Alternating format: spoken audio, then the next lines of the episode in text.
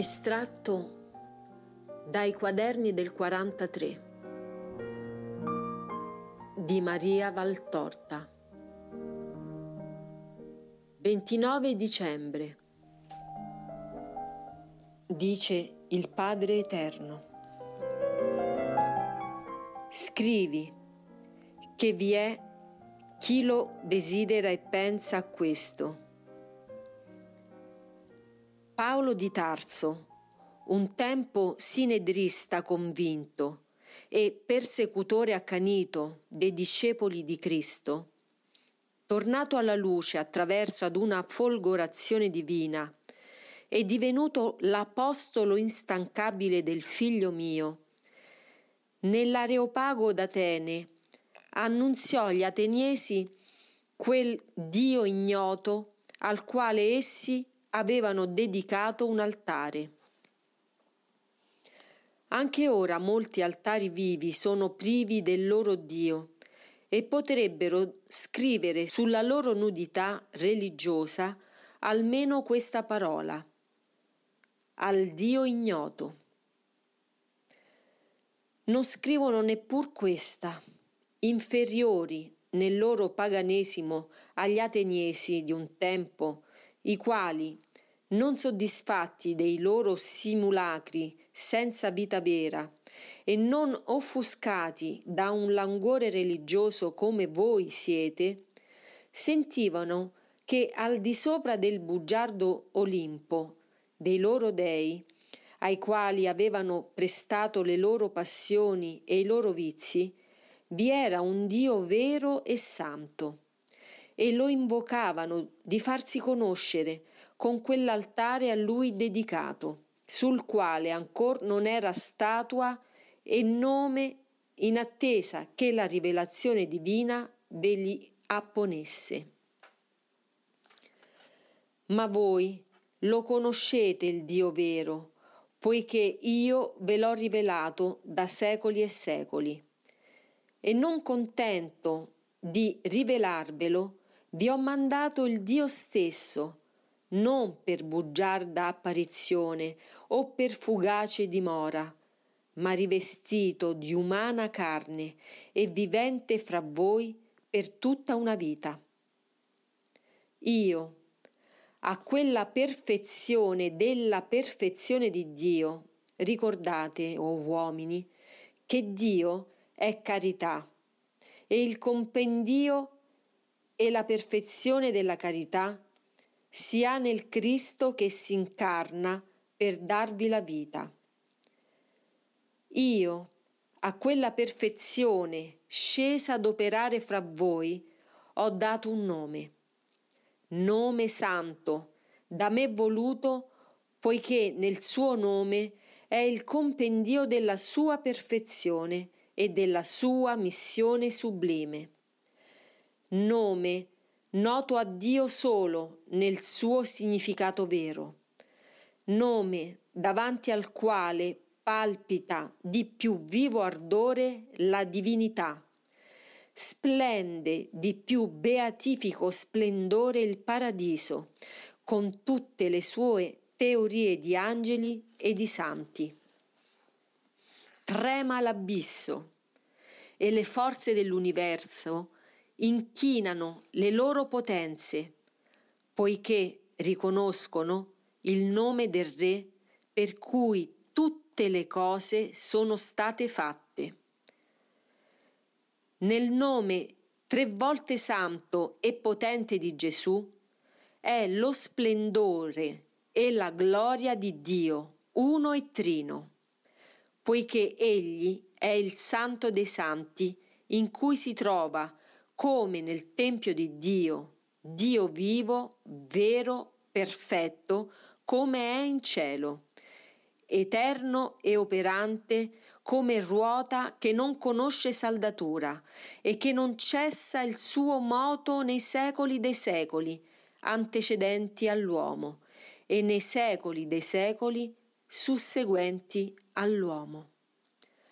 Onde bene è detto nel libro, la casa al mio nome non me la edificherai tu, uomo, ma il tuo figlio, che uscirà dalle tue viscere, sarà lui quello che edificherà una casa al mio nome. Il figlio dell'uomo, nato da donna di stirpe santa e a me consacrata, per volere di Spirito Santo concepito senza peso di carnalità, ma per sola infusione d'amore, il nato di Maria, che non aprì nel nascere il seno virginale, come nel concepirlo nessuno violò quel seno a me consacrato, il figlio tuo per la madre, o umanità, e il figlio mio per l'origine divina, sarà quello che di se stesso farà la casa sulla quale è incisa la gloria del mio nome. Poiché siamo inscindibili nella nostra Trinità e nel Cristo vi è il Padre, il Figlio e il Divino Spirito. Il Figlio non è che la parola del Padre che ha preso forma per essere a voi redenzione ma il suo annichilimento non spezza l'unione delle tre persone, poiché la perfezione di Dio non conosce limitazioni e separazioni. Come potevate voi contenere Dio in tempio talmente infinito e santo quale la divinità importa? Solo Dio stesso poteva essere tempio a Dio e portare il suo nome senza che ciò fosse ironia e offesa. Solo Dio poteva abitare in se stesso e fare di sé vivi templi dell'uomo, sui quali non più mendace è il nome apposto dall'uomo, poiché quel nome io ve l'ho detto. Solo Dio poteva, o cristiani, darvi il suo nome per segno di salvezza su tutte le stirpi della terra. Quel nome che leggeranno gli angeli sulla fronte di chi non morrà in eterno e li preserveranno per quel nome dai flagelli dell'ultima ora. Come dalla seconda morte già ha preservato gli eletti che nella dimora celeste cantano la santità del nome del mio figlio. Guai a coloro che rinnegano quel nome e lo offendono sostituendo ad esso santo il segno demoniaco di Satana o che anche solo permettono all'anguore dello spirito di dimenticarlo, come se una sostanza corrodente lo cancellasse dal loro io, che ha vita per quel nome.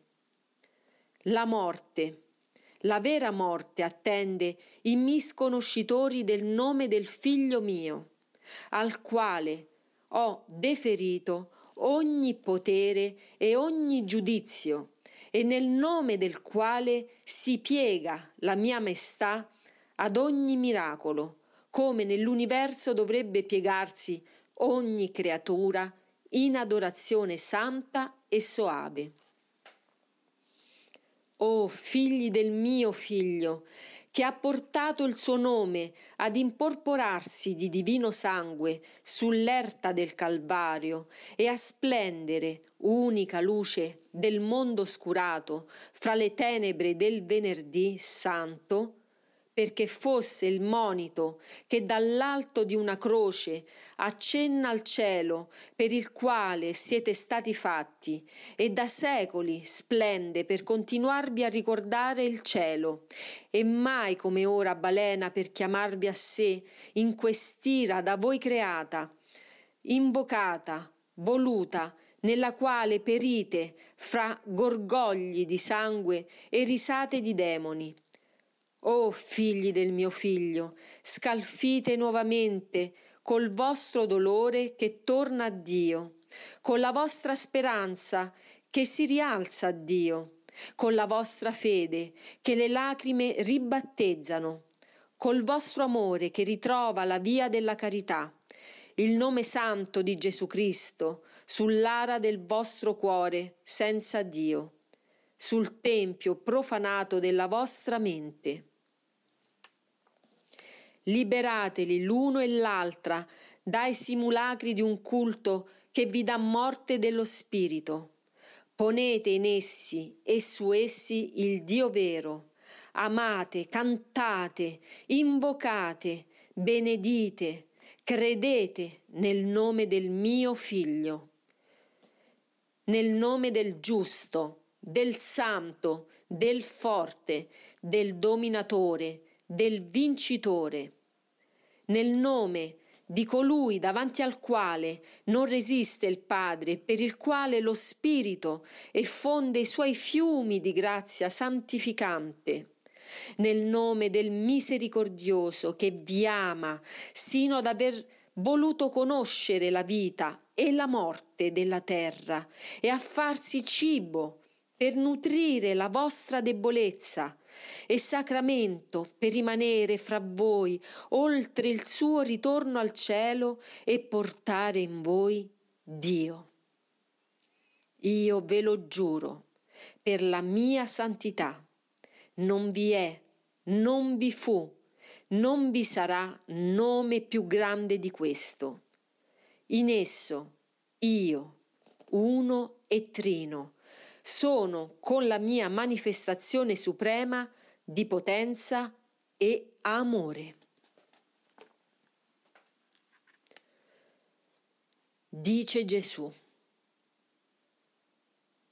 E la parola del Signore ti è rivolta in questi termini, anche se tu non la vuoi udire, poiché ti fa tremare il cuore, e di timore e di pietà, per i giorni che vi sono serbati e per i fratelli che nei giorni dell'ira terribile non avranno me nel cuore per loro conforto e vedranno solo l'orrore di Satana e udranno solo le bestemmie di Satana e conosceranno solo la disperazione di Satana. Ho messo questa lacuna per monito agli indiscreti mostrando e dimostrando che io sono il Signore e Maestro, al quale non vanno poste limitazioni o tesi, il quale non conosce limitazioni, per mostrare che io sono quello che parlo e non tu, creatura, e meco ti conduco dove voglio, dalle rivelazioni e le contemplazioni di eterni veri e di celestiali visioni, alle considerazioni di quest'ora satanica, in cui è annullato ogni riflesso di cielo e ai frutti che d'essa ora vi porto. O mio popolo, ascolta.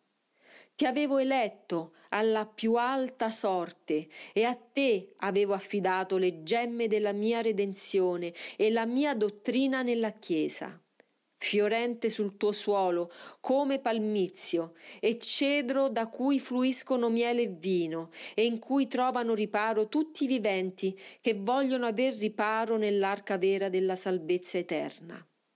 Da te, come da un sole erano partiti i raggi di una civiltà perfetta, perché era la civiltà del Cristo la quale non si ammanta di scoperte atte a rendere molle la vita e crudele la sorte, ma di leggi sante, volte ad elevare l'uomo, a sollevare le sue miserie, a istruire la sua ignoranza, poiché sono leggi venute dalla fonte divina della santità, della carità, della sapienza.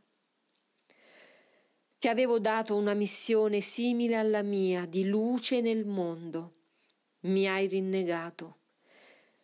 Gerusalemme nuova, hai tradito il Cristo e infierito sui suoi santi e i suoi profeti e ti appresti ad infierire più ancora hai sopportato la croce e le chiese come arte e come mezzo per conseguire i tuoi scopi neopagani. Hai respinto il cibo per satollare il tuo cuore di fango. Tutto il fango hai voluto conoscere e assaggiare, e con gusto corrotto come quello di un immondo animale, ora ti pare dolce al palato. E lussuria, prepotenza, ferocia, avidità, menzogna, corruzione, satanismo sono i piatti di cui colmi la tua tavola. E castigo, castigo, castigo attiri su te fabbrichi con le tue stesse mani e te lo infliggi e invochi chi ti perde e non chiami chi ti perdonerebbe ancora. Ho usato ancora e una e una misericordia su te e ti ho avvertito di non volgere questa mia misericordia al tuo novello danno usandola con fine indegno. E una e una volta ancora avete del dono di Dio fatto un peccato, usandolo con fine illecito. Proprio come dice il profeta, la verga ha fiorito, l'orgoglio germogliato. Io vi avevo dato virgulto d'olivo, perché lo coltivaste e vi divenisse fronda di giustizia e pace, avvisandovi che il suolo doveva essere sgombrato dall'errore, perché il santo mio pollone non si inselvatichisse nel contatto impuro e non germinasse in rami e frutti di più grande colpevolezza ma non avete ascoltato il Signore, che Padre e Maestro vi dava consiglio, e la fioritura è divenuta veleno, e l'orgoglio ha figliato delitto, e altro delitto seguirà, ed altri ancora. Per cui vi dico, non uno di voi sarà senza pianto. Piangerà chi possiede e chi è ignudo, poiché chi possiede perderà e chi è ignudo più non troverà chi lo vesta. La fame, la spada, la pestilenza vi stringeranno con le loro funi i corpi e disperazione e terrore le anime cieche. Sì, come ciechi sarete, camminanti nelle tenebre piene di orridi e di macerie sapendo che ogni passo che muovete può condurvi a tradimento e morte. Camminerete come su suolo scosso da terremoto, tremendo.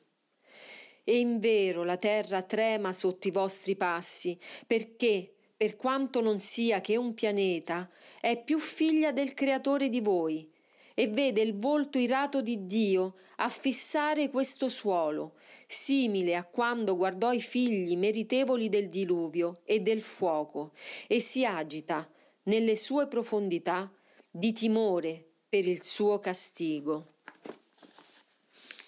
I valori materiali e intellettuali sconvolti e dispogliati della loro giusta sostanza, le cognizioni divenute inciampo e non aiuto, fin quella santa di Dio divenuta condanna perché conoscendolo lo rinnegate. Luce e parola vi rimangono nella strozza, senza poter scendere ad illuminare e nutrire lo spirito, poiché il laccio delle vostre perverse passioni vi impedisce di accoglierle vedendo crollare gli idoli di fango che avevate eretto al posto del Dio vero, conoscerete di aver adorato immondezza e non avrete più fede, più fede in nulla, non nel vero, non nel falso. E per punizione ai rinnegatori, ai senza fede, verranno loro addosso gli odiatori del Cristo romano, gli empi della terra, i sempre più prossimi a Satana, i demolitori della croce, non tanto sulle cupole dei templi, quanto nell'interno dei cuori che ancora portano in sé traccia del mio segno. E tu, Pietro Novello, vigila e vigila senza farti illusioni. Vero è che soffrire per il Cristo è dignità che più alta non si trova, ma io ti dico, vigila e prega. In ore di grande tempesta occorre non solo avere gonfalone porpureo alto sull'albero della vela, ma che la mano di Pietro sia più che mai sana e sicura alla barra del timone. Il disorientatore di tutto si serve per disorientare. E nelle ore di fortunale che da ogni lato si avventa per sommergere in un naufragio i valori santi invisi ai pervertiti, basta che per un attimo la mano sia tolta per irreparabile sventura dalla ruota del timone perché più forte le onde prendano di traverso la mistica barca. Vigila su te, perché tu possa sugli altri vigilare, Pietro. Ora più che mai occorre che tu mi pasca questi miei agnelli e queste mie pecorelle. Non sei che tu che resti pastore santo, e se tu cadi, molti agnelli verranno condotti da pecore imprudenti fuori dai pascoli e altri pastori di malvagie dottrine si insinueranno fin nell'interno del mio dominio per contaminarlo con le loro umane, e dire umane è già misericordioso giudizio, pressioni.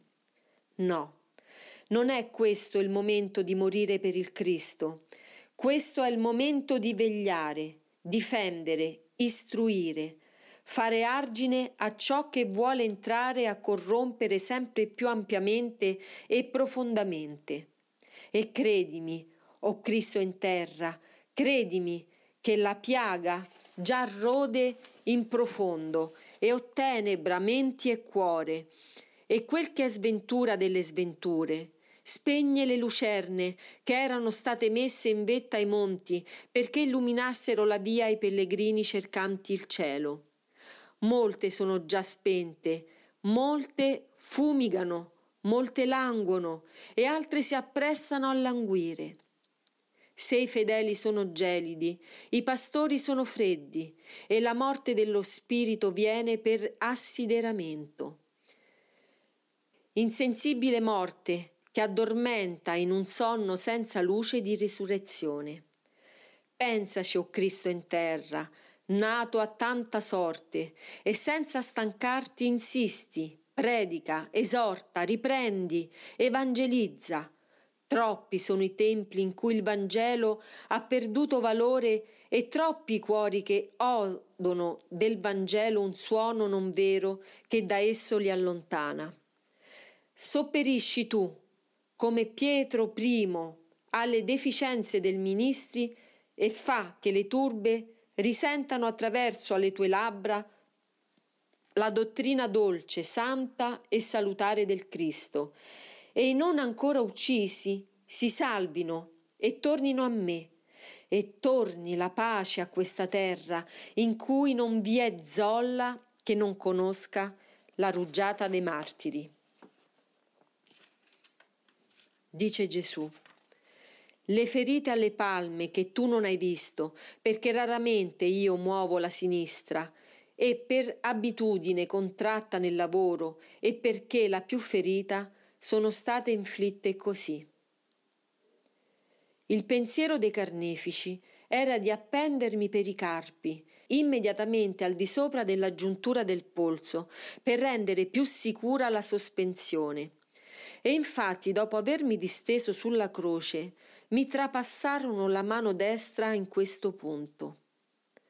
Ma dato che il costruttore del patibolo aveva segnato il buco di sinistra, usava segnare i posti dei chiodi per rendere più facile l'entrata del chiodo nello spesso legno e più sicura la sospensione di un corpo messo non orizzontalmente ma verticalmente e senza altro sostegno che tre lunghi chiodi, più lontano dal punto dove il mio carpo poteva arrivare. Dopo avermi stirato il braccio sino a produrre lo strappamento dei tendini, si decisero a configgere il chiodo al centro del palmo, fra osso e osso del metacarpo. Nella sindone ciò non si rileva, perché la mano destra copre la sinistra. Fu la ferita alle membra, patita dal vivo, più vasta, perché una volta alzata la croce, quando il peso del corpo si spostò verso il basso e in avanti, il chiodo lacerò molto verso il pollice allargando il foro più che non sia a destra, dove il carpo resistette alla sospensione meglio del metacarpo. E fu anche la più tormentosa, sia per essere dalla parte del cuore, sia perché il chiodo, nell'entrare, spezzò i nervi e i tendini della mano, dando spasimo atroce che mi si propagò sino alla testa. I pittori e gli scultori che per senso d'arte mi dipinsero o scolpirono con la mano destra semiaperta e la sinistra serrata a pugno, hanno testimoniato senza volere una verità fisica del mio corpo martirizzato perché la mano sinistra realmente si serrò a pugno e nello spasimo e per la troncatura dei nervi recisi e sempre più si chiuse perché sempre più lo spasimo e la contrattura delle fibre nervose aumentò col passare delle ore. Molti sono stati i miei spasimi sulla croce. Te ne parlerò un giorno, ma questo delle mani fu uno dei più crudeli. La ferita sulla destra è quasi completamente nascosta dalla manica ed è più piccola e regolare. Quando ti sono apparso come uomo dei dolori, avviato al Calvario, tu non hai visto le ferite delle mie mani, perché non essendo ancora crocifisso, logicamente non le avevo ancora.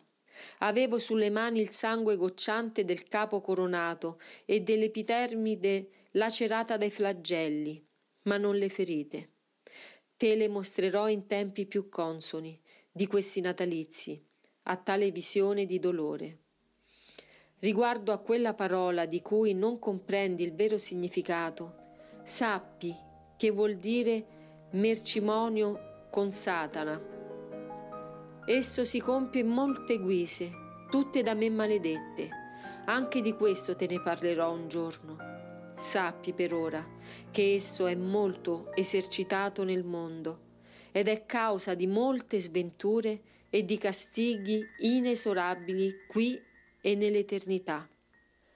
Ora basta, riposa, io sono qui e ti benedico.